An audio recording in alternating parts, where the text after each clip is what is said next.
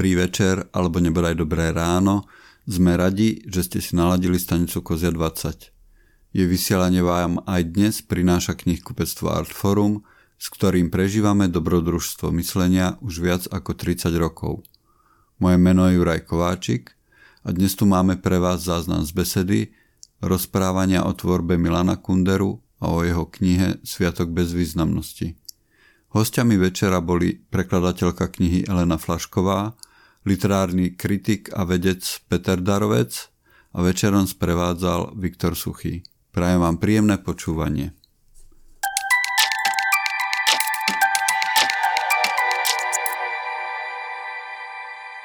Takže ďakujeme pekne za privítanie. Môžete aj počuť, že predsa len e, tu sedia s nami aj živí diváci a poslucháči. A e, teda veľkým, veľkou udalosťou tohto, tejto knižnej jesene je vydanie e, Kunderu, teda to, že Kundera vyšiel prvýkrát e, v Slovenčine, v slovenskom jazyku.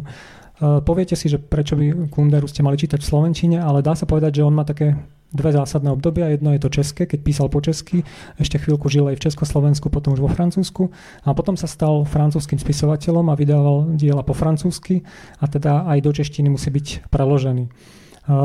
Mnoho svojich vecí sám preložil do, do češtiny, ale nedovolil teda aby romány vychádzali. A teraz vlastne okrem toho, že vychádza slovenské vydanie, tak vychádza aj vydanie v češtine.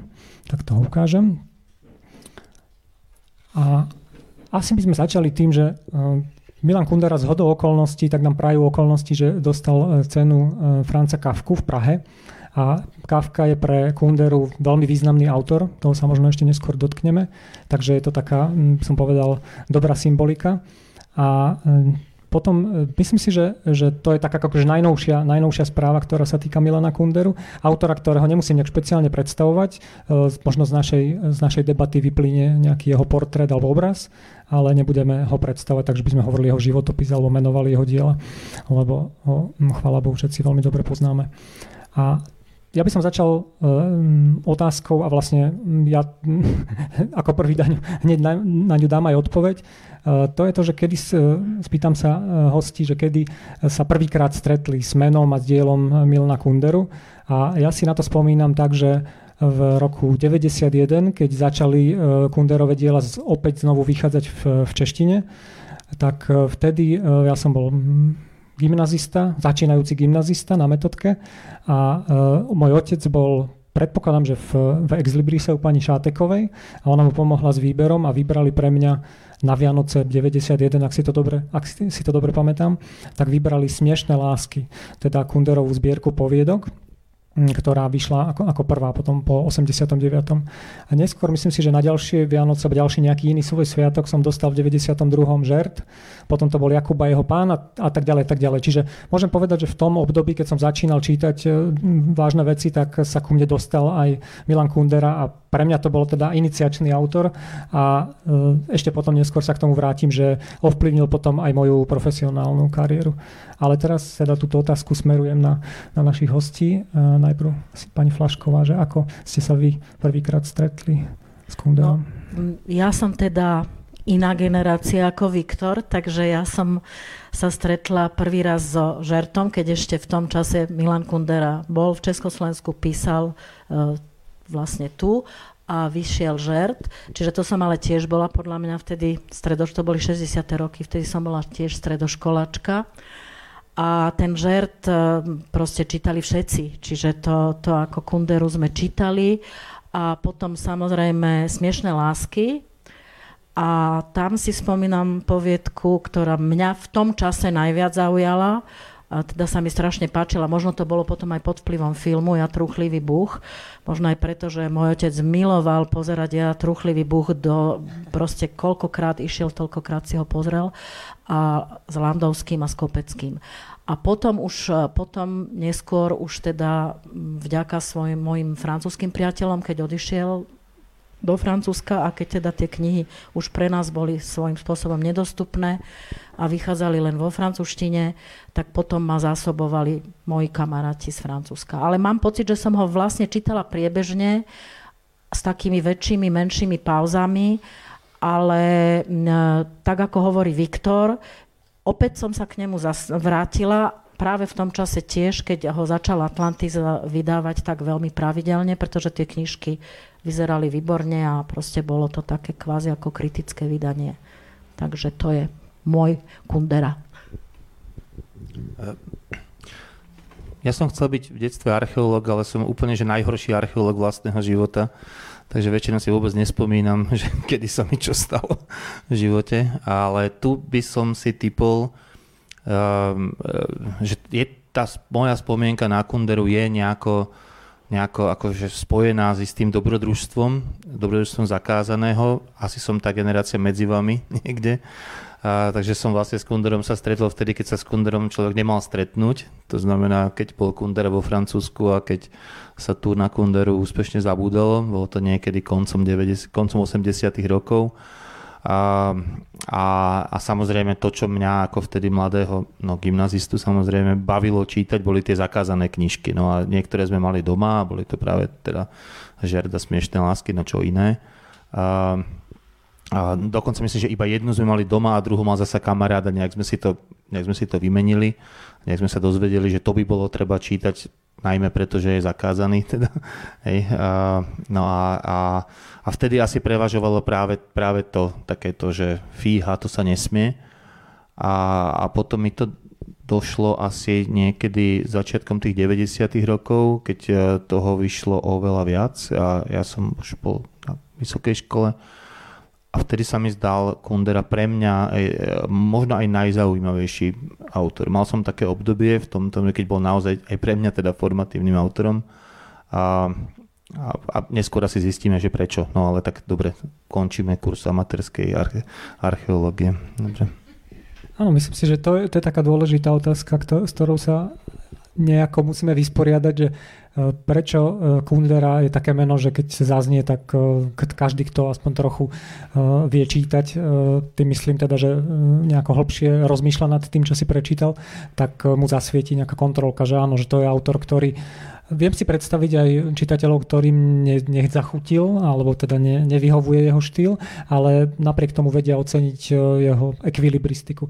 Takže moja ďalšia otázka logicky znie, že v čom je, čo je také, samozrejme, že veľmi ťažko e, hovoriť o Kunderovi, ktorý je náročný autor, zložitý, ale keby sme tak mali si povedať, že čo, čo nám tak prvé príde na um, že či je to jeho spájanie protikladov, hej, neznesiteľnej ľahkosti, ťažoby a e, totálne nejaké také nevážnosti ľahkosti a na druhej strane niečo zásadného, čo je v pozadí a tak ďalej. Hej, že ja teraz len tak, e, že čo mi prichádza prvé na um, keď, keď sa povie e, Milan Kundera a to je teda predovšetkým umenie, poetika románu. Hej, že to je pre nás predovšetkým románopisec, aj keď písal aj poviedky, keď písal eseje a aj keď vola kedy dávno písal poéziu, k tomu sa možno ešte dostaneme v súvislosti s tou Novákovou kontroverznou knižkou. Takže zatiaľ teda ostávame pri tom, že čom, pre vás osobne, hej, teda nejde o nejaký literárno-historický alebo teoretický exkurs, ale že pre vás osobne, že v čom je Kundera tým autorom zásadným alebo kvalitným, dobrým? Ja ja, pre mňa on nebol ako proste vyslovene zásadným autorom, ale ja som ho čítala možno tým, pretože sa veľmi dobre vždy čítal. To je naozaj čítanie, ktoré je veľmi príjemné čítanie a mňa vždy na ňom zaujal humor. Ten humor tam vždy bol. Bol to vždy taký nejaký... Proste bolo ho tam treba hľadať, ale bol tam teraz... Samozrejme, nebudem presne vedieť, kde to bolo, ale teraz naposledy si spomínam e, pohreb pasero pohreb a tam je klobúk, ktorý padne na truhlu. A to sú tak e, proste také obrazy, ktoré vám tak ostanú v pamäti, že e, vy sedíte na pohrebe, kde by ste sa nemali smiať a práve vám príde na um tento moment z jeho kníh a takých je tam veľmi veľa.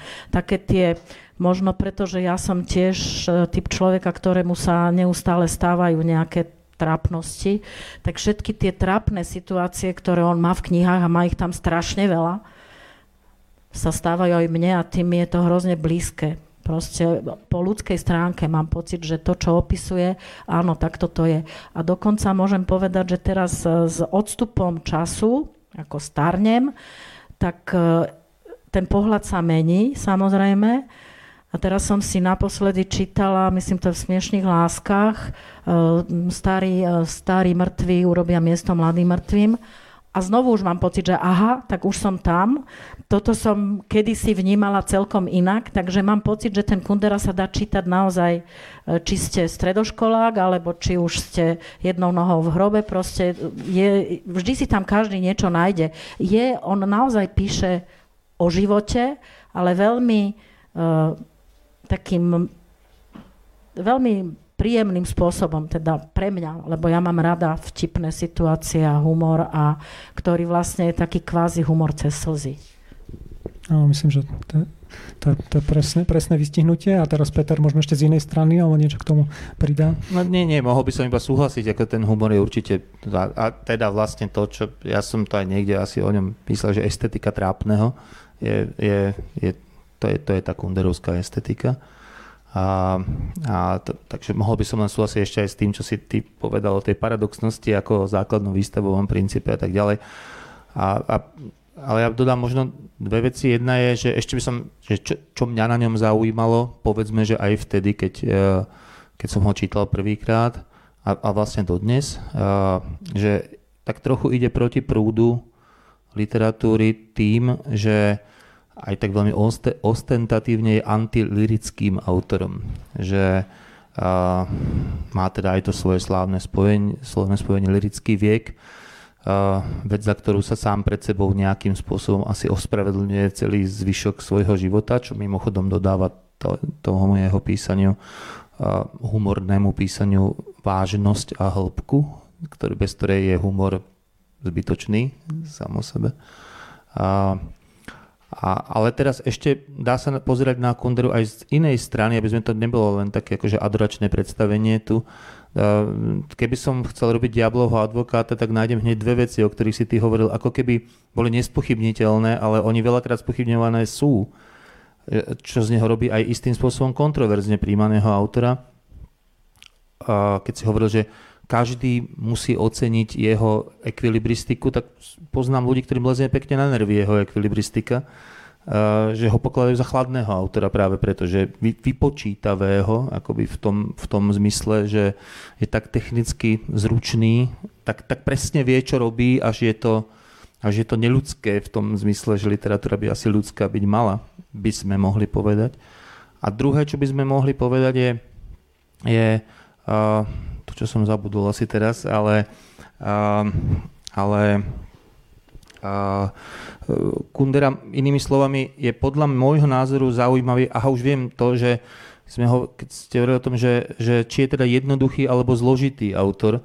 A, a myslím si, že sa dá čítať aj zložito, aj jednoducho, že, že on je v istom, v jednom, v, v jednom vnímaní je vlastne jednoduchým autorom, pretože on sám dáva návody, úplne presné návody, ako jeho knihu prečítať, väčšinou priamo názvom alebo všetkým ostatným, že on nechce robiť otvorený text. On nie je ten, ktorý robí text, ktorým sa má pracovať, lebo to je text lirický, to je text, kde si dosadzujem svoje vlastné významy, kým on naopak veľmi presne hovorí ľuďom, ako to majú čítať, čo takisto môže veľa ľudí otravovať a môže si, poved- môže si povedať tak ako, to je manipulátor, to nie je, to nie je niekto, kto mi len tak predloží text a, a dá mi šancu sa v ňom nejako, nejako nájsť. V tomto zmysle to nie je akoby, že príjemné písanie, že, a, no a teraz toto všetko hovorím nie preto, aby som teraz čo, zhadzoval Kunderu, ale preto, že Chcem povedať, že Kundera je za, pre mňa zaujímavým autorom, rovnako ako zmienený napríklad Kafka, v tom, že čokoľvek o ňom povieme, tak ak chceme, tak v nasledujúcej vete môžeme povedať opak toho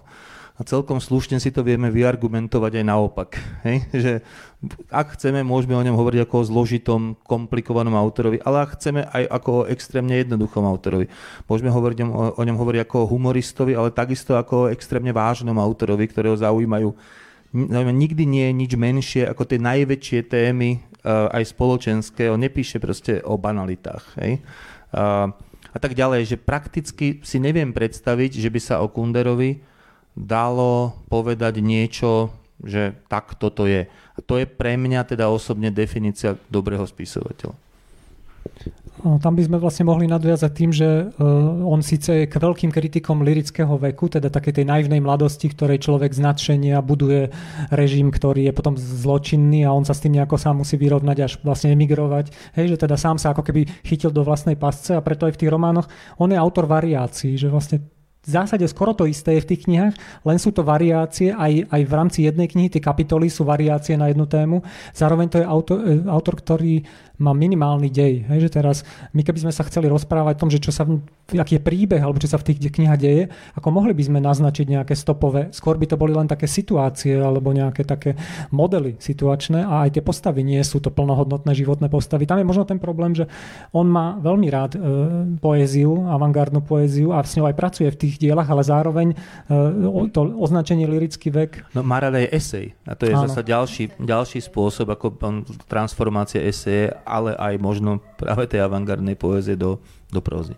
Alebo teda zapojenie, zapojenie eseje do románu, he? že teda jeho reflexívne, úvahové, eseistické pasáže sú v tých románoch, e, dominujú v podstate nad, nad nejakým dejom, nad rozvíjaním príbehu. He? Že teda často e, sú to nejaké myšlienky, povedzme filozofické, ktoré sa pokúša ale um, vyjadriť formou románu, formou prozai, teda prozaickou. He? Že teda nebude uh, podsúvať nejaké hotové vysvetlenia, ale urobí modelové postavy, ktoré zohrávajú nejaké situácie. To by sme mohli vlastne povedať povedať, o, že Roman Žert, to tak vystihuje asi najlepšie, že, te, že je tam nejaká Áno, že, že niekto po, um, urobí niečo a myslí si, že má nejakú kontrolu nad situáciou a tá, tá situácia sa mu vymkne z rúk, obratí sa proti nemu a nie, jedna vec, ktorá znamená pre niekoho toto, pre iného tamto, že to, to je ďalšia vec, že význam, hej, že on sa ako keby snaží uh, pomenúvať, uh, že čo to znamená, keď v jazyku niečo po, um, má nejaký, nejaký, nejaký pojem, je spojený s nejakým významom a že čo Eh, ako to možno, možno rozlične čítať. Hej, že teda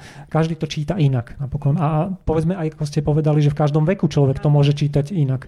A že teda tie, tie texty sú do istej miery v tomto ako vnímaní čitateľskom otvorené, ale zároveň kompozične, štruktúrou sú veľmi uzavreté. Že on si dokonca robí nejaké schémy, pokiaľ viem, kde si presne povie, že to bude presne to, to, taký to bude počet kapitol, eh, tu sa objaví táto postava, že to má ako keby vypočítané, že ako to, a to je to, čo Peter spomínal, že, že môže byť niekedy uh, reč o tom, že je to chladný autor, kal- kalkulujúci uh, a trošku ako keby manipulujúci alebo hrajúci túto hru s čitateľom.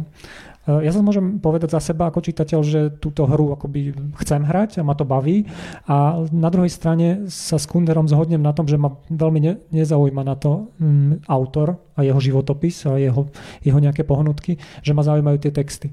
Ale um, Kunder je veľkým kritikom toho, čo sa deje opakovane a, a deje sa to aj jemu a deje sa to aj teraz, že e, sa o ňom hovorí ako o človeku, ktorý urobil v živote toto, toto, toto. To. A teraz aj vychádza tá, ten neviem, či to vôbec nazvať životopis, alebo proste kniha o Kunderovi od Jana Nováka, k ktorej sa možno dostaneme.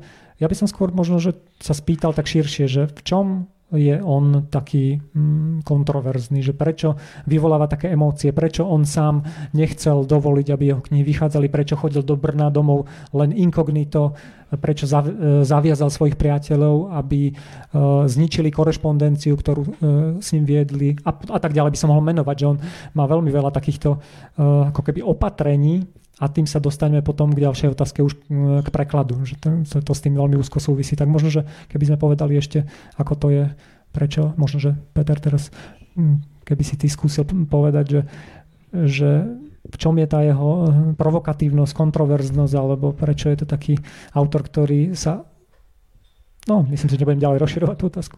No, ja pravdu povedať neviem. Ako nie som odborník na životopisy spisovateľov a ani odborník na, spiso- na teda život uh, Milana Kunderu, hoci som teda s tou knihou Novákovou strávil uh, veľa, ča- veľa času. Ani som, povedať, ani som nechcel pravdu povedať, ale už som slúbil, že o tom budem písať.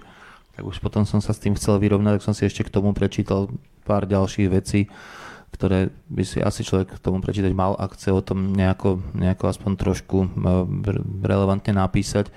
Uh, ale, ale je to tak, ako mne sa ani nechce pravdu zvrtať sa v životoch iných ľudí, ako oveľa viac ma zaujíma teda tá literatúra. A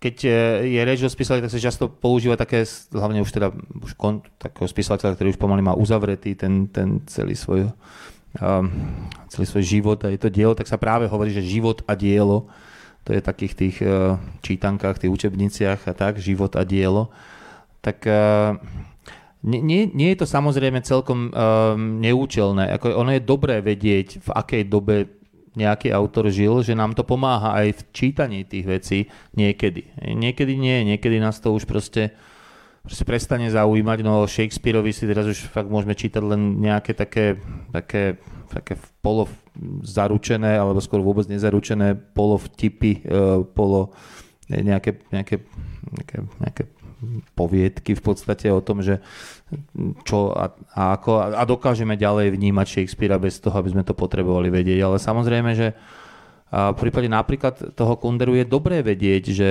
on sám si zažil nejak tie 50. roky aj na vlastnej koži v zmysle toho svojho lirického vieku, toho, toho ako on sám sa dokázal uh, oddať tej absurdnej myšlienke uh, vlastne totality. Tam ani nejde o to, že komunizmu, ako mohlo to byť aj čosi iné. Poznáme to od mnohých iných skvelých autorov, uh, ktorí v, nejakej, v nejakom tom svoj, tej, tej, tej svojej nadšenej mladosti sa uh, zrazu stali fašistami alebo, alebo, alebo niečím podobným.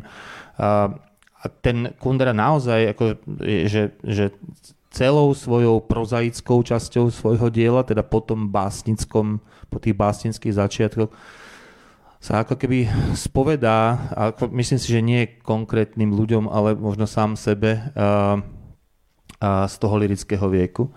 A je dobré, dobré o tom, čo si vedieť, ale, ale posledné, po čom túžim, je to súdiť, alebo to e, nejakým spôsobom akoby e, ešte aj prevetrávať, tak ako to robí na tých 900 stranách e, e, ten Novák.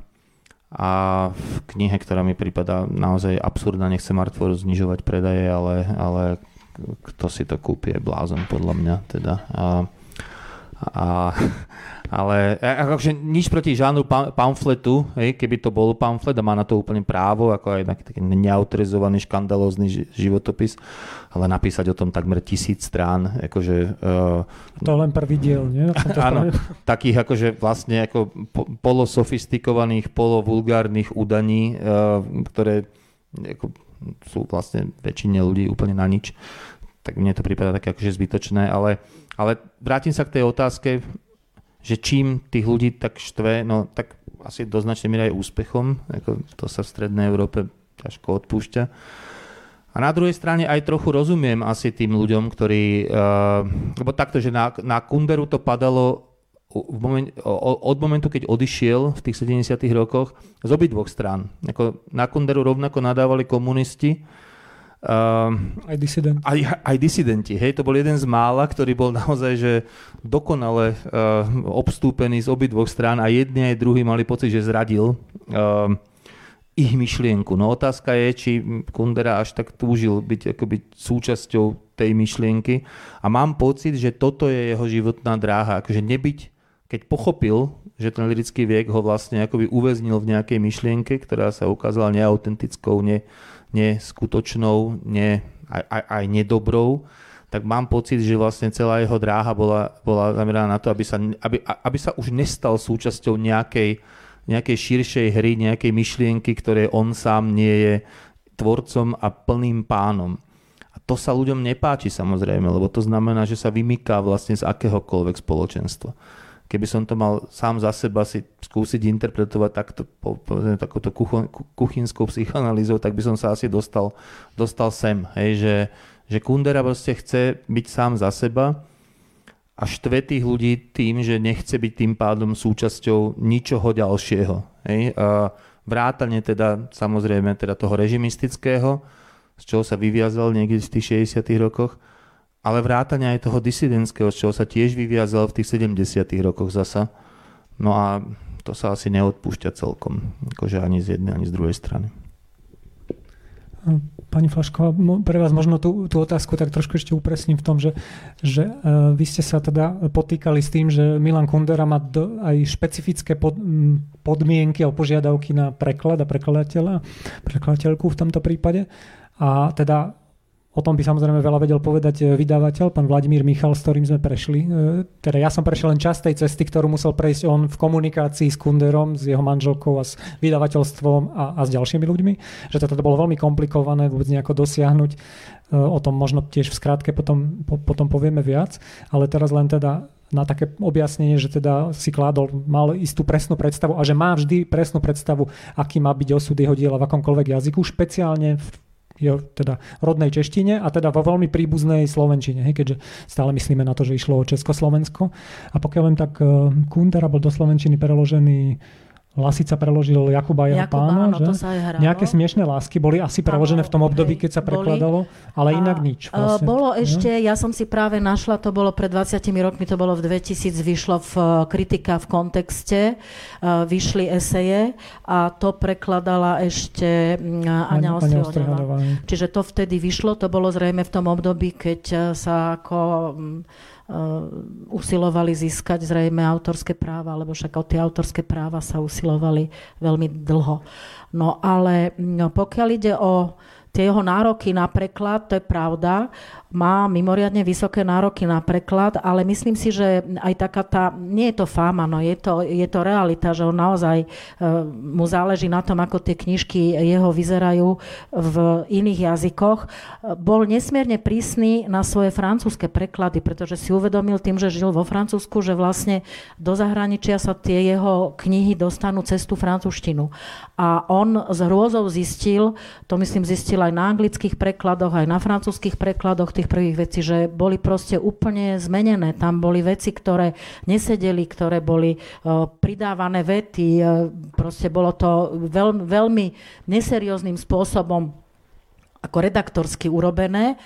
No a potom, si, potom samozrejme si dal on záležať. Uh, sú aj o tom presne doklady, kde on sám píše presne tie vety, ako vyzerali tie vety, čo tam prekladá ich späť. To všetko má v týchto svojich esejách, ktoré teda sú pre podľa mňa každého prekladateľa veľmi dobrým vodítkom, ako má pristupovať k tomu textu. A mm, ja mám pocit, že mm, on má nárok na to, aby si to takto kontroloval.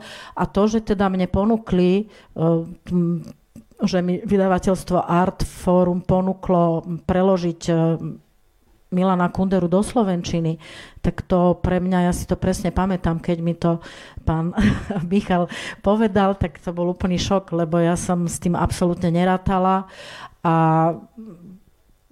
obliala ma hrôza, lebo naozaj aj moji kamaráti francúzsky, keď som im povedala, že predstavte si, čo mi ponúkli, tak oni, že fiha, oni povedali francúzske slovo na to, ah, mais il très difficile, il est chiant. Čiže ja hovorím, tá fáma o ňom, že teda robí problémy pri vydávaní svojich kníh, naozaj e, je celosvetová, to nie je len akože u nás. No ale ja si myslím, že keď teraz stále viac a viac sa ním zaoberám, tak mám pocit, že má na to absolútne právo. A že takto má byť, že vlastne má sa zaujímať a bola by som veľmi rada, keby aj ak má výhrady, keby som sa ich dozvedela, že aké. Pretože sme museli posielať ukážky, Myslím, že prišla odpoveď, že môžeme pokračovať, no ale ja si myslím, že to je je to správne. Ak, ak si niekto chce teda viac o tom prečítať, tak nech si prečíta jeho eseje, kde rozoberá uh, tú jednu vetu z Kavkovho prekladu a dokladá to, že akým spôsobom sa prekladatelia odkláňajú od textu. No a jeho teória prekladu je vlastne tá, že preklad má byť verný a len teda ten preklad, ktorý je verný, je, je správny, že nesmie si prekladateľ dovoliť nejaké veľké úlety. Takže ono je to takto s tým prekladom. My sme to tak tak dlho museli tajiť, že keď, že keď sme na tom pracovali, že sme boli súčasťou také ako keby konšpirácie, čo je taká literárna tiež, že vlastne situácia, ktorá bola do istej miery, akože iste bola tam tá, až hrôza ste to pomenovali, že čo teraz na to povie Milan Kundera, čo na to povedia čitatelia, keď si to prečítajú v Slovenčine, toto stále ešte samozrejme sme v istom napätí, lebo prvé reakcie prichádzajú. To je pravda, že ja som pri nejakom preklade som nezažívala to, čo som zažívala pri preklade tejto pôvabnej knižky, lebo pre mňa to bola pôvabná knižka. Ale musím povedať, že aj možno také podozrenie som vzbudzovala, že zrazu sa mi tak nejak hromadili kunderové knihy doma a stále ďalšia pribudla, ďalšia pribudla. To isté v Nemčine, to isté ano, v angličtine. To isté v Nemčine, to isté v angličtine. Hovorím, no čo, tá sa zbláznila, toto čo má byť. No a nesmela, nesmela, no nesmela som povedať, že vlastne ho prekladám, lebo my sme to viac menej až do poslednej chvíle držali ako v tajnosti. No. Čiže keď to prepuklo, tak zrazu všetci boli v šoku, že čo sa stalo Kundera v Slovenčine. A tak, tak dlho sme to tajili, že to, teraz som rozpakoval, čo vlastne z toho pozadia vzniku môžem povedať a čo, čo ešte treba naďalej držať v tajnosti. že teda e, nebol to, nebol to prvý pokus, tak to, že no. nepoviem tu úplne pre, presne, nebudem hovoriť žiadne mená ani dátumy, ale uh, ja si to tak pamätám, že bol som ako redaktor aj pri tom staršom pokuse spred niekoľkých rokov, už ani neviem presne z koľkých, a že tam to tiež bolo tak, že sme, bola hotová kapitola, ktorú prekladateľka preložila, ja som ju zredigoval, poslala sa a potom ťažko povedať, asi ne, nezlyhalo to na kvalite toho prekladu, ale zlyhalo to na tom, že a to teraz berte tak, ako že toto je... Mm, nie že fáma, ale že jedna taká príhoda, ktorú sme okolo toho môžeme povedať a berte ju teda s rezervom, že nebolo to presne tak, ale že mohlo by sa povedať, že Milan Kundera sa stretol, stretol s nejakým svojim priateľom, rozprávali sa a Milan Kundera mu povedal, že, no, že dovolil som, že môže výjsť preklad jednej z tých mojich francúzských kníh, môže výjsť v Slovenčine, v Bratislave, že dnes už však Česi nečítajú po slovensky, takže je to ako keby bezpečné, on nechcel, aby to vyšlo v Čechách. Aby to, no a na tomu ten priateľ, že no to dobre, ale že ne, nemôže to niekto pirátsky preložiť ze slovenčiny do češtiny. On si na to Milan Kundera, to je teda len príhoda, možno už aj vymyslená o Kunderovi, že teda si povedal, že no a že to, je, to máš pravdu, že čo keď si to naozaj niekto takto spraví, tak, tak tak na poslednú chvíľu, ja neviem, v akom, ani ne, neviem, že v akom štádiu bol ten preklad, ale teda sa to zastavilo pomerne tesne pred tým, ako to malo, malo výjsť. Takže ja som vlastne niekomu vyfúkla preklad. To ma mrzí.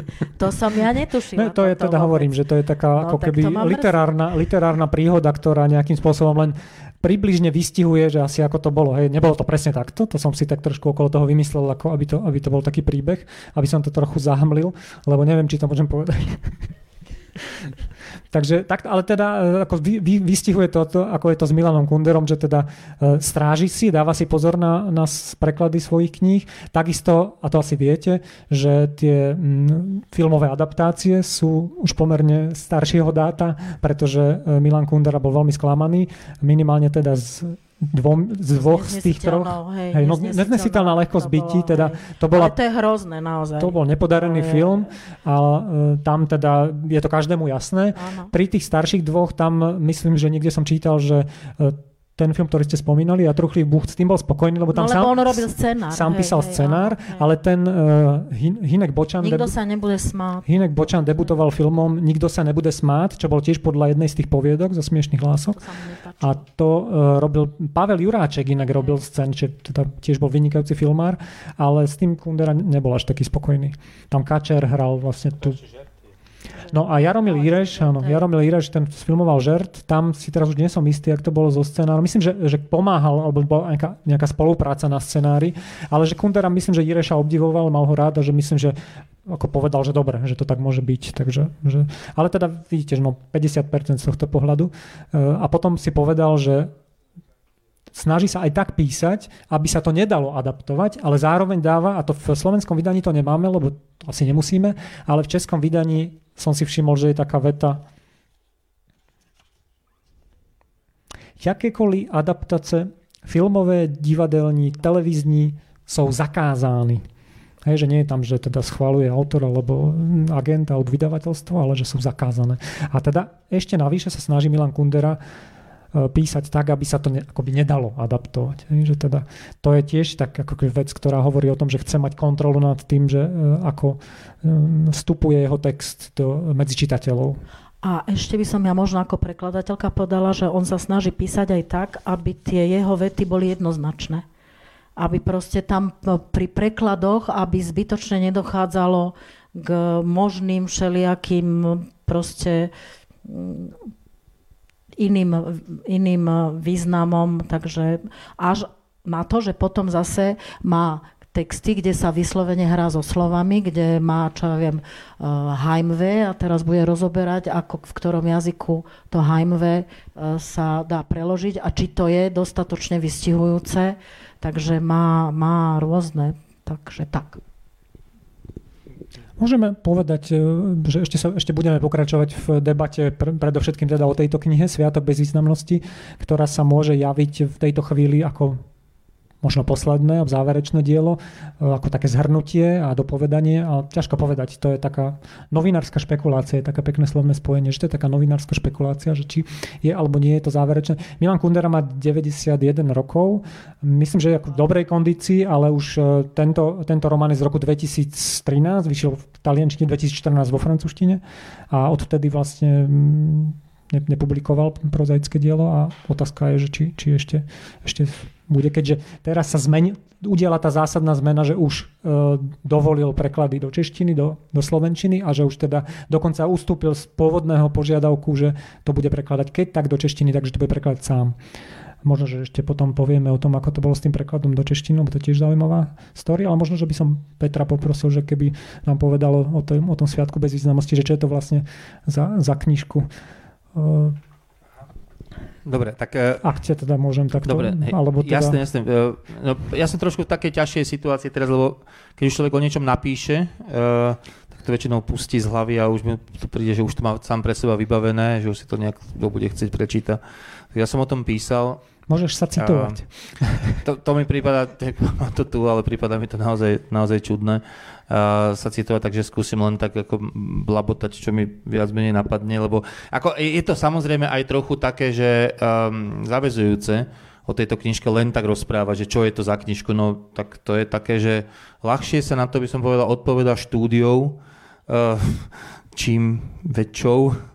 Tak to je to, tá, tá, tá najľahšia odpoveď, oveľa ľahšie ako teraz si zobrať mikrofón a dať dve vety, že, že o čom je tá knižka, no je o, samozrejme o mnohých, mnohých má, má mnoho významov, ja som tuším, že niečo hovoril o tom, že to je vlastne útla kniha plná významov, čím som narázal na samozrejme názov Sviatok bez významnosti, tak tá kniha je samozrejme uh, nejakým spôsobom festivalom bez významnosti, ktorý ale teda samozrejme akoby sám o sebe ten festival, tá festivita bez významnosti generuje, generuje významy, hej, chopiteľne.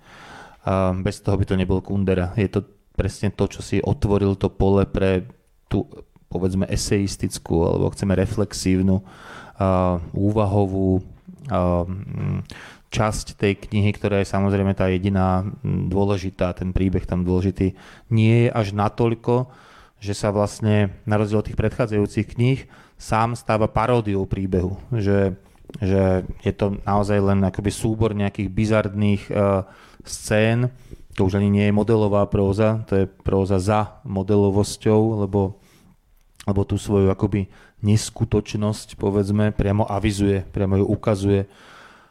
Ukazuje okrem iného aj tým, že ten rozprávač priamo vstupuje do toho rozprávania, čím nám ukazuje akoby kulisovosť toho celého, ako v divadle, keď herec, herci prestanú hrať, príde tam režisér a vysvetlí nám, čo sa to na tom javisku deje a ešte nám aj povie, túto kulisu tu máme preto, aby nám evokovala to a ono. Nej? Tak to, tento spôsob rozprávania príbehu použil Kundera tu, aby nám naozaj zavrel všetky možnosti interpretovať ten text napríklad ako nejaký príbehový, románový, uh, taký ten klasický románový, povedzme, hej, uh, fabulačný um, text. A aby sústredil pozornosť toho čitateľa na to, čo on potrebuje, na to, že, že poďme sa naozaj rozprávať o bezvýznamnosti a o význame bezvýznamnosti. No. A my, mimochodom, zasa trošku diablovho advokáta, malinká odbočka, ak smiem, keď ste hovorili o tom, že on si dáva pozor, aby, aby jednoznačne formuloval všetko, aj tu by sa dalo o tom veľmi ľahko polemizovať, o ste sa určite stretli aj vy, keď ste mali preložiť už len samotný názov, ktorý má hneď, ja som napočítal 4, možno 4, 4 možnosti, ako to vlastne sviatok, slávnosť, oslava a to v každé znamená čosi, čosi iné a ani s tou bezvýznamnosťou to asi nie je celkom také, že jednoznačné, že to práve a len môže byť bezvýznamnosť, hoci tam sa zhoduje slovenčina s češtinou, a, ale, ale, ale aj tam... Ale to francúzske slovo nám, e, literárnym vedcom, jazykovecom zase pripomína kopu iných vecí. Presne tak, hej, že tam by sa dalo, tam by sa dalo takisto o tom, o, o tom špekulovať. A, takže, takže nie je to až také, až také jedno, jednoznačné, ako by to aj ten Kundera asi aj chcel mať, ale slova sú v tomto ťažko uchopiteľné, hej, že ťažko, ťa, ťažko z nich spraviť jedno významové. Hlavne ak chcú byť hlboké, ak chcú byť zaujímavé, dôležité, ak chcú byť paradoxné, veď zasa je to to, čo, s čím sme začali túto vec, on to má na tej paradoxnosti postavené, hej, ako o, opäť sviatok či oslava by sa asi mala spájať s niečím znešenejším, ako je bezvýznamnosť Takže aj tu máme jeden z tých klasických uh, kunderovských paradoxov priamo v názve, tak ako takmer v každej jeho knihe, hej, keď ideme od žertu, ktorý nebol žertom, alebo bol, ale bol to tragický žart a máme paradoxnosť túto a tak ďalej. Lásky by mali byť všelijaké, ale asi nie a tak ďalej a tak ďalej. Tak tu máme Sviatok bezvýznamnosti. Ja som hovoril o tých predchádzajúcich knihách preto, lebo si myslím, že táto kniha je nejakým prirodzeným završením tých predchádzajúcich, že mnohé veci, ktoré tam sa otvárajú, tak tu sa uzatvárajú. Nemyslím si, že to je pointa celého jeho diela, ale je to dopovedanie pre mňa toho. Keby tie variácie sa do istej miery vyčerpali? Áno, alebo že... áno a možno ani nevyčerpali, ale akoby tu, na, tu prišiel Kundera s tou takou najjasnejšou a najtvrdšou variáciou, povedzme, že tu ak, ak som hovoril, že vlastne od 60. rokov je podľa môjho názoru jeho takým spisovateľským a povedzme možno aj tak trochu životným programom a vymedzovať sa voči všetkým do, veľkým významom, napríklad veľkým ideológiám, nie, s ktorými už nechce mať nič spoločné, už sa o ne popálil v tých 50 tak tu vlastne dochádza k úplnej hranici toho celého,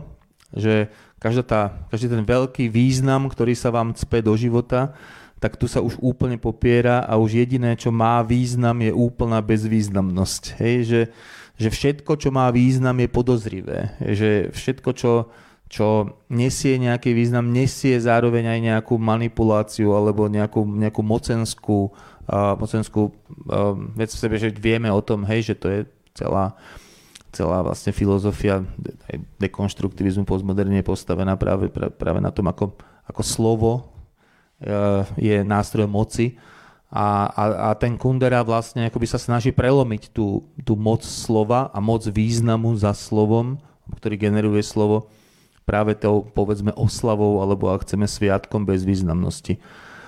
Čo sa mu samozrejme nie celkom darí, pretože pretože už tá sama kniha je vlastne nejakým, nejakým jas, nejakým veľkým významom rozdeleným na mnohé malé významy a tak ďalej. Je to samozrejme, samozrejme uh, o to zaujímavejšie, že vlastne stále je to ten spor významu a bezvýznamnosti, ale ľudsky tomu ja rozumiem tak, že je to vlastne nejaké uzatvorenie toho veľkého príbehu, vymaňovania sa z významov, povedzme ideologických významov uh, a a manipulatívnych významov tým, že napísal knihu, v ktorej oslavuje už teraz ukončenie toho celého, to oslobodenie sa, nech si pokoj a zmier, ktorý je postavený na, na pochopení nejakej bezvýznamnosti, možno aj seba. Neviem, pa, pani Flaško, a vy, vy máte Chcete povedať ešte nejaký, doplniť nejaký svoj pohľad, že čo v tej knihe tak nejako vás zaujalo, alebo čo ste sa tak chytili pri prvom, druhom čítaní, keď ste už vedeli, že to budete prekladať. A vôbec, či človek inak číta knihu, keď vie, že ju bude prekladať, ako keď ju číta Nie, no, len určite, tak pre seba? E, čl- určite čítate inak knihu, keď ju čítate len tak pre vlastné potešenie, ako keď viete, že ju budete musieť prekladať. Čiže pre mňa to bolo tak, že tiež presne sa pamätám, že keď som ju prvý raz čítala, tak som mala pocit, že zdala sa mi podozrivo, podozrivo ľahká. To nemôže byť len tak, to nemôže byť knižka, ktorá je len tak lahúčka. A keď človek sa do toho potom pustí, tak zistí, že veru to tak nie je. Že to proste... Ja som nesmierne veľa pochybovala pri tej knihe a naozaj Viktor vie, že ja som, ja som zrazu bola v pozícii také ako školáčky, ktorá pochybuje o každej vete a nevie, že či naozaj to môže byť len takto. Potom som to dávala čítať, ale pre mňa, ja si pamätám, že mňa tam zaujala aj jednak tá hravosť, jednak to, že ja som to trošku vnímala ako také, ako filmové sekvencie, ako niečo také, čo teda mám nejakú spomienku, len sa mi to tak vynorí a na, na základe takých, na základe akože veľkých dejín, drobné dejiny, bol tam ten, bol tam ten Kalinin, teraz Chruščov, Pisoárovi, filozofovia, čiže všetko možné. A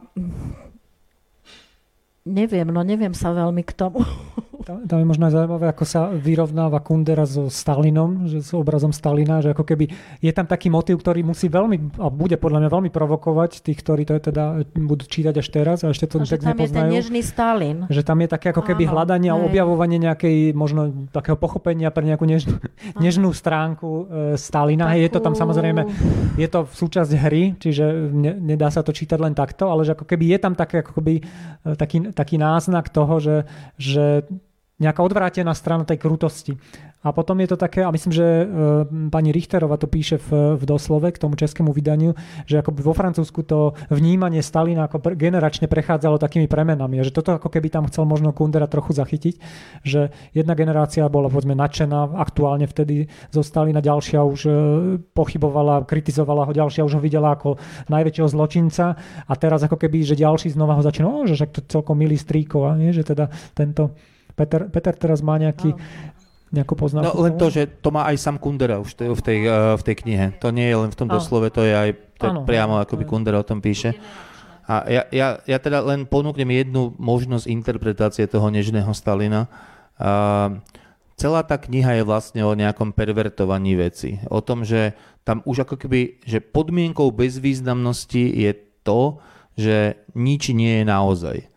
A v tomto všetko je len hra, všetko je, je zbavené zmyslu, dokonca aj krutosť alebo, alebo brutalita, alebo, alebo ideológia, chceme, alebo, alebo komunizmus, či už ako ideológia, alebo ako tá výkonná moc v zmysle miliónov mŕtvych a, a, a, a, a sto, stoviek miliónov zma, zmarených um, ľudských príležitostí pre normálny život. Ale a, a ten Stalin len do toho zapadá. V tej knihe nič nie je uh, tým, čím sa javí byť. Hej, čašníci nie sú skutoční čašníci. Hej, uh, chorí, smrteľne chorí, on, on ide, on je, uh, Kundra sa nebojí ísť na hranu v tých svojich exemplách, povedzme. Hej, takže ne, nebojí sa zobrať si tému falošnej smrteľnej choroby, uh, ktorú si niekto len tak vymyslí, aby tým zaujal, alebo len tak to povie, vlastne ani, ani na to nemá žiadny dobrý dôvod. Pakistanec nie je pakistanec a pakistančina nie je pakistančina. To bol náš prvý Ej. spor nad tým, že, že pakistančina predsa neexistuje. Navyše pakistančina vôbec neexistuje, takže ani nemôže nebyť pakistančinou, lebo ani pakistančina nie je, čo je ďalšia zaujímavá vec. No a v tomto kontexte teda Stalin v tejto knihe nie je Stalinom. Hej. Stalin je proste zrazu nejakým nežným ujom, ktorý uh, niečo rozpráva vtipy a zabáva sa na tých vtipoch spolu so svojimi, teda tými, uh, to, to svojou suitou.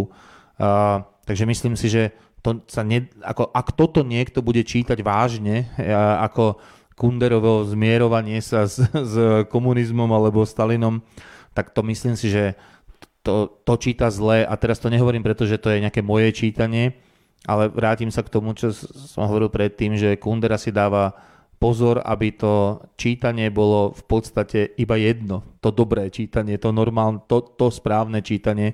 On naozaj ako nepripúšťa až tak veľa tých interpretácií a myslím si, že táto je natoľko zjavná, že sa asi nepomýlime, ak si povieme, že ten Stalin nie je Stalinom v tomto prípade, ale že je to vlastne len jedna z tých bábok, v tom zvláštnom bábkovom divadle, ktoré sa hrá v tej knihe, mimochodom bábkové divadlo pre tých, ktorí ste to ešte nečítali, napravte to, lebo túto knihu zase, aby som teda Artforo zase spravil radosť. Túto Teraz to knihu, môžeš vyrovnať. Túto knihu odporúčam, aby ste si ju kúpili. tak, um, tak zistíte, že, akoby, že, že, že motív bábkového divadla je tam veľmi dôležitý, hoci sa nespomína často, to väčšinou bývajú dôležité motívy, u dobrých spisovateľov sa nespomínajú často, ale je to nejaký interpretačný kľúč k tejto knihe, no a je to, je to divadlo, proste bábka nie je skutočná, o čom sa tam tiež mimochodom rozpráva v tej knihe. A navyše teda je to v kontexte toho, že e, je to žartovanie a humor, ktorý vlastne už nie je smiešný alebo nie je vtipný, tak tým pádom ako keby podľa toho istého kľúča aj krutosť, ktorá sa javí, akože to je tá naozaj tá, tá brutalita, tá krutosť, tak nie je to tá. Hej, že teda ten text je len takou hrou a zároveň treba si možno spomenúť, že Kundera Eh, vo svojich esejách, keď hovorí o románoch a hovorí o svojom písaní, ale o písaní autorov, ktorý má rád, tak vždy hovorí, že to 19. storočie, taký ten realistický, eh, mimetický román, ktorý akoby psychologicky napodobňuje skutočnosť, že to podľa neho akoby veľmi poznamenalo román a že veľmi ako keby uh, urobil len takú jednu cestu, jednu kolajnicu, ako, ako sa čítajú romány. Že, že Dickens a Balzac a ďalší, že veľmi nás ovplyvnili v tom, ako čítame aj dnes a pritom on hovorí, že treba sa vrátiť pred to obdobie románu polovianu 19. storočia e, do renesancie a do tých neskorších období e, k, povedzme, k tomu Diderotovi alebo k Lorenzovi Sternovi alebo k ďalším autorom, ktorí písali pre radosť a nesnažili sa, aby to boli, aby boli postavy a príbeh niečo, čo má pripomínať rea, našu realitu. Je, že teda je to taká tá výzva snu. On hovorí Kundera, že teda sen je veľmi dôležitý, hra je veľmi dôležitá, čas je ďalšia výzva románu a ja som si to tu niekde poznačil, že on hovorí, že román, že to sú štyri výzvy. Výzva snu, výzva hry, myslenia a času. Že teda to sú ako keby tie, tie základy.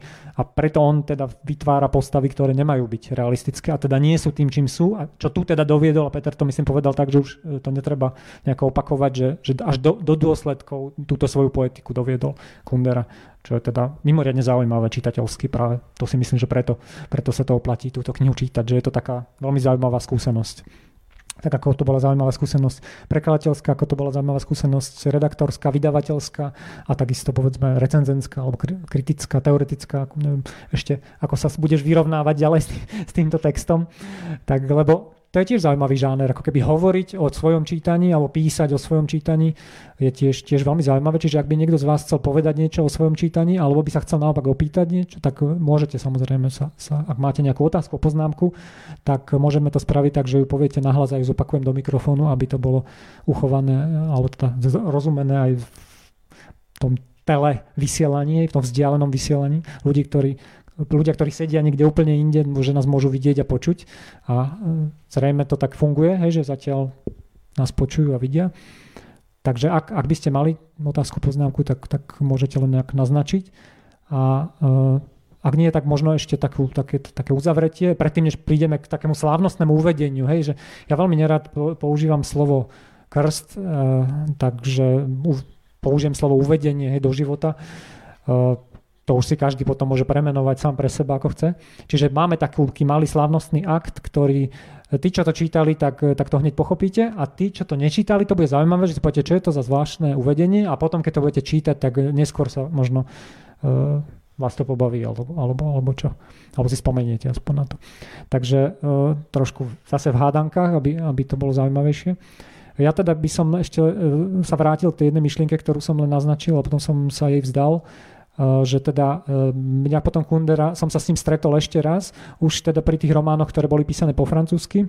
Ja teda, moja francúzština je veľmi biedna, eh, tak my sme sa s pani Fláškovou zoznámili na metodke, takže sme boli kolegovia v maturitnej komisii francúzštinárskej a potom slovenčinárskej, takže, ale teda ja by som teda musel povedať pravdu, že, že teda som na tom francúzštinou, takže že nemôžem veľmi plynule a, a v pohode si vychutnávať Kunderu v jeho origináli, tak som čítal tie veci, ktoré vyšli po francúzsky v angličtine a dostal som sa k slowness, teda k lenteur, k la lenteur, teda k pomalosti a tá sa stala nejakou takou mojou dôležitou témou. Písal som o tom v diplomovej práci a teraz som založil aj kabinet pomalosti. A teda nejak tak Kundera bol jeden, netvrdím, že to bolo jediný, ale bol to jeden z dôležitých impulzov pre moje premýšľanie. A práve v tomto románe, e, to bol myslím, že prvý, e, ktorý napísal už po francúzsky, publikoval po francúzsky najprv Áno, a my pôjdeme, no tak už sme prezradili, že my pôjdeme retrospektívne a že teda sa môžete tešiť, ak sa nič, nič neprihodí, tak sa môžete tešiť aj na tie ďalšie. A e, teda pomalosť by potom prišla až na radu nejaké 4 roky, ako, uvidíme, aká bude frekvencia.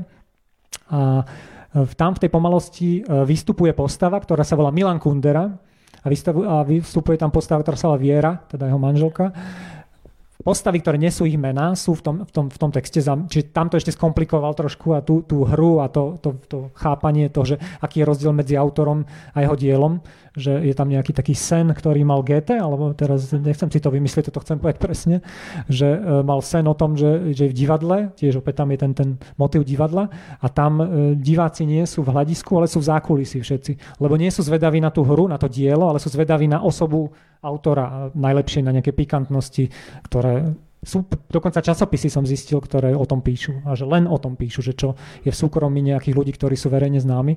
Takže to sú také, také zvláštne bizarnosti a Kundera teda tam uvádza, tie postavy Viery a Milana sa tam rozprávajú o tom, ja to teraz budem len parafrazovať, lebo asi by som to tak rýchlo nenašiel, ten, ten citát, že uh, chcem napísať, teda Kundera, tam postava, ktorá sa volá Milan Kundera, hovorí, že chcem napísať knihu, v ktorej nebude ani jedno slovo myslené vážne. To je taká parafráza, ale zhruba, zhruba to vystihuje. A tá manželka mu potom nejako hovorí, že dávaj si na to pozor, že to je veľmi, veľmi ako záľudná Áno, tvoji nepriatelia číhajú niečo v tom, v tom zmysle. Čiže tam uh, je ako keby ten nápad alebo to, ten nejaký odkaz, ktorý sa zrealizoval vlastne až v, o neviem koľko rokov neskôr v Sviatku bez významnosti, čo zvykne byť uvádzané a myslím si, že sa s tým dá súhlasiť do veľkej miery ako text, v ktorom nie je ani jedno slovo vážne. A my teraz sme sa tu rozprávali traja a niektoré slova sme aj mysleli vážne, ale zase asi väčšinu sme, sme tak úplne celkom vážne nemysleli, takže berte nás s rezervou. a, a keď si budete, áno, predsa len bude nejaká otázka. Bude. A, otázka na prekladateľku. Prosím vás, ja som číta človeka v Slovenčine, tak to sa zle číta v Slovenčine, hej? A v tejto áno, súvislosti by som chcel na prekladateľku, že či ste sa dostali tiež takto nejako do úzky, že ste si povedali, že, že ste stvrdli, že proste nenachádzali ste adekvátnu významovosť v Slovenčine a že, že ste boli úplne, úplne vyžizená. No. Čiže ja zopakujem otázku do mikrofónu, aby bola aj v, vo vysielaní, že teda je, pán, pán tam dal kontext toho, že príbuznosť jazykov slovenčiny je češtiny a keď samozrejme sú to aj, je to aj záľudné, medzijazyková homonýmia, dodávam k tomu ja. A teda e, otázka priamo na pani prekladateľku je, že či e, sa dostala pri prekladaní do úzkých, ako sa to hovorí aj v, častejšie v češtine, a teda, že česky povedané, či bola nejako vyřízená z niektorých vecí, ktoré ju v texte postretli. Je, že teda otázka smeruje k takýmto prekladateľským záhodnostiam. S čím, s čím ste sa potýkali, pani Flašková? To Viktor to vie, lebo sme to sa riešili aj spolu. No ja som to prekladala z francúzštiny, čiže ja som vlastne eh, v istej chvíli viem, že tam je jedno miestečko, kde som si bola vedomá, že aha, tak toto určite v českom preklade budú mať vyriešené, lebo tam eh, čeština im núka tie možnosti, ktoré Slovenčina mne neponúkla. Možno, že keby som mala na to ešte viac času, tak by som niečo vydolovala. Ale nevedela som tam. Tam som si nevedela dať rady a môžem, vás aj, môžem vám aj prezradiť, že čo to bolo. Tak ja som to tiež uh, konzultoval a, a pýtal som sa s tým samozrejme, že som ešte musel zachovať konšpiráciu, Áno. čiže bolo čudné, že sa zrazu vypytujem na takúto vec a viacerých bol to ľudí. konkrétne Piseur. Piseur, nemecký Pinkler, Angličania majú Piseur francúzsky. Čiže, a bolo to aj v názve kapitoly. Čeština, tam, čeština to vyriešila, čeština to vyriešila chcáč, chcáča majú, chcáč myslím to tam som je. Si ešte, ešte som si nepozeral české video, No, mne, straž, mne sa hrozne priečilo, ako sme hľadali sme, ako sme hľadali. Jednoducho, ja som, čo som tam, neviem, proste, nech, ani neviem tie všetky slova teraz povedať, lebo pre mňa Kundera nie je uh, autor, ktorý by používal vulgarizmy. Čiže ja som tam nevedela dať žiadnych štiakov, ani obš- proste tieto ja, hrôzy ani, ani, ani by to Slovenčina neuniesla. Čiže my sme to šalamúnsky, myslím si, že šalamúnsky, vyriešili prostatikom, ktorý tam predtým bol on nazvaný ako prostatik Kalinin, ktorý beha stále na záchod. Čiže sám Kundera vlastne ponúkol sám riešenie. Kundera nám ponúkol riešenie.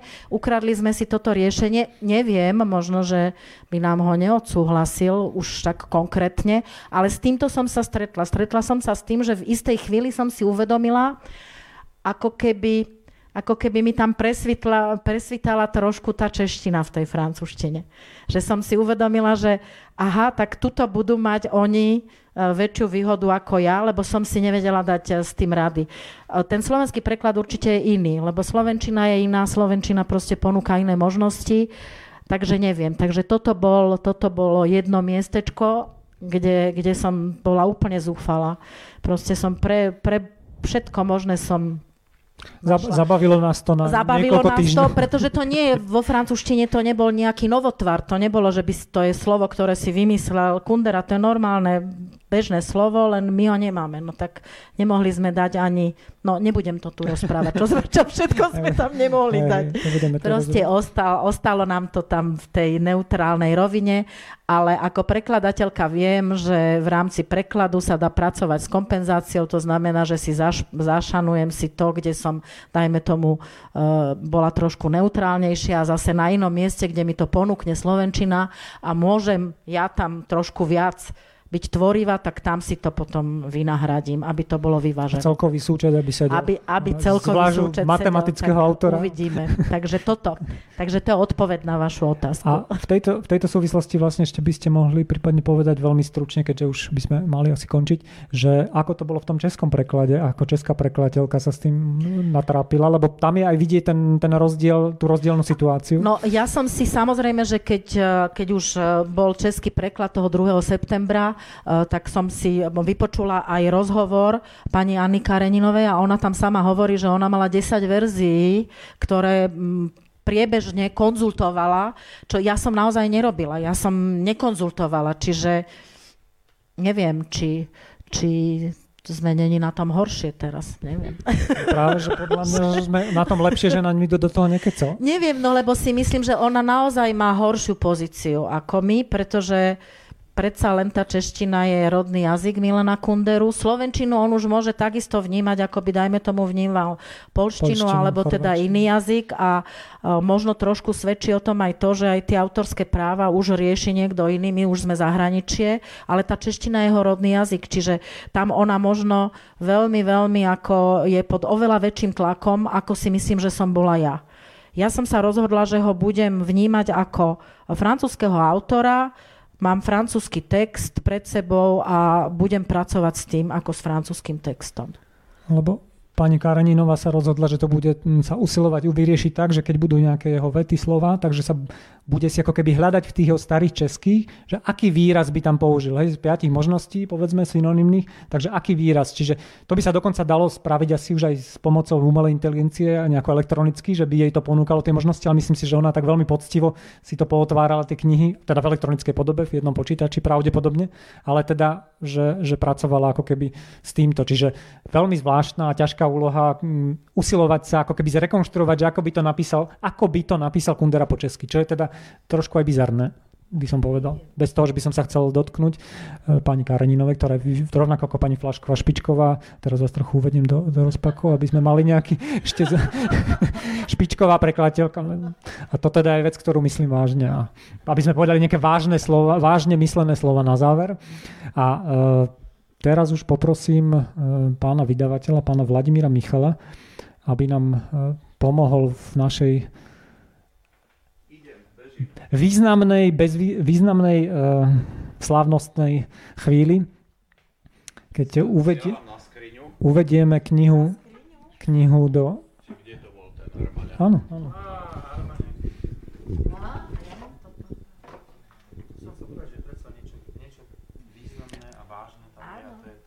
Takže uh, tu pani Flašková donesla úžasné pierko. Keby som bol ornitolog, tak by som vám o to povedal ešte ďalších 10 minút.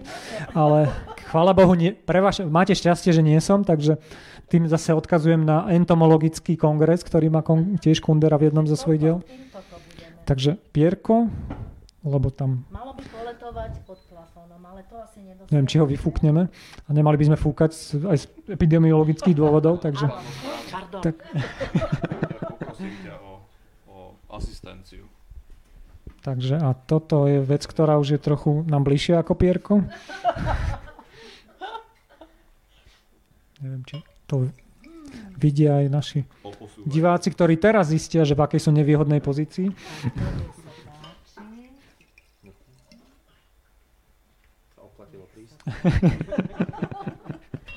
Hmm, vonia to. Budeme to komentovať pre tých, ktorí... To je pravý Armania. A e, tiež myslím, že pani Richterová to má, že to rablesovské víno, že t- rokmi sa z neho stal, sa z neho stal Armaniak. Teda. By to mali ale rozbiť podľa tej knihy, nie? Nie, No, malo by to padnúť- Mala, mala by sa rozliať. Ale nebudeme, nebudeme oblievať knihu, nebudeme sa, sa oblievať. Tam sa to, hej, tam sa im to, vlastne sme na tom lepšie ako tie fiktívne postavy, lebo tam sa im to vylialo. Teda my sme vám už toľko z toho prezradili, ale keď to budete čítať, zistíte, zistíte že to je jedno, že, to, že sme vám toľko toho, toľko tam toho ešte je. Napríklad, oh, nič. Tak no, ďakujeme pekne. Ja to asi nedržím, spra- nedržím to správne, ale nebudem si to prechytávať, aby sa mi to náhodou nevylialo. Ó, jak to zvoní to. A ja si aj dám. No, no áno, myslím, že sa môžeme napiť. Dokonca keď sa konzumuje, tak sa nemusí mať rúško. Takže, takže uh, pekný večer, ďakujeme, že ste prišli a budeme aj radi, keď si, keď si prečítate. Kúpite predovšetkým, to je pre knihkupec toto podstatné, ale ja ako učiteľ, a Peter mi dá zapravdu, ako učiteľ literatúry k tomu. Aha, už nás niekto vypol. už sme, nie, nie sme ešte alkohol. Nie sme ešte vypnutí, ale to som len toľko, že teda pre knihkupcov je dôležité, aby ste si to kúpili a pre učiteľov slovenčiny je dôležité, aby ste si to prečítali.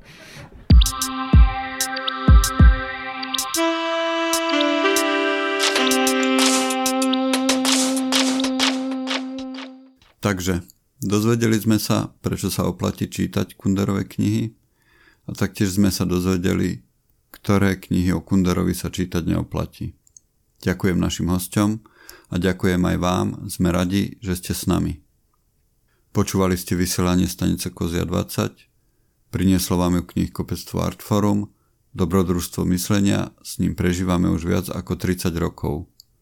Lúči sa s vami Juraj Kováčik, majte sa dobre, opatrujte sa, dávajte si na seba pozor a kupujte si dobré knihy, nájdete ich na adrese www.artforum.sk.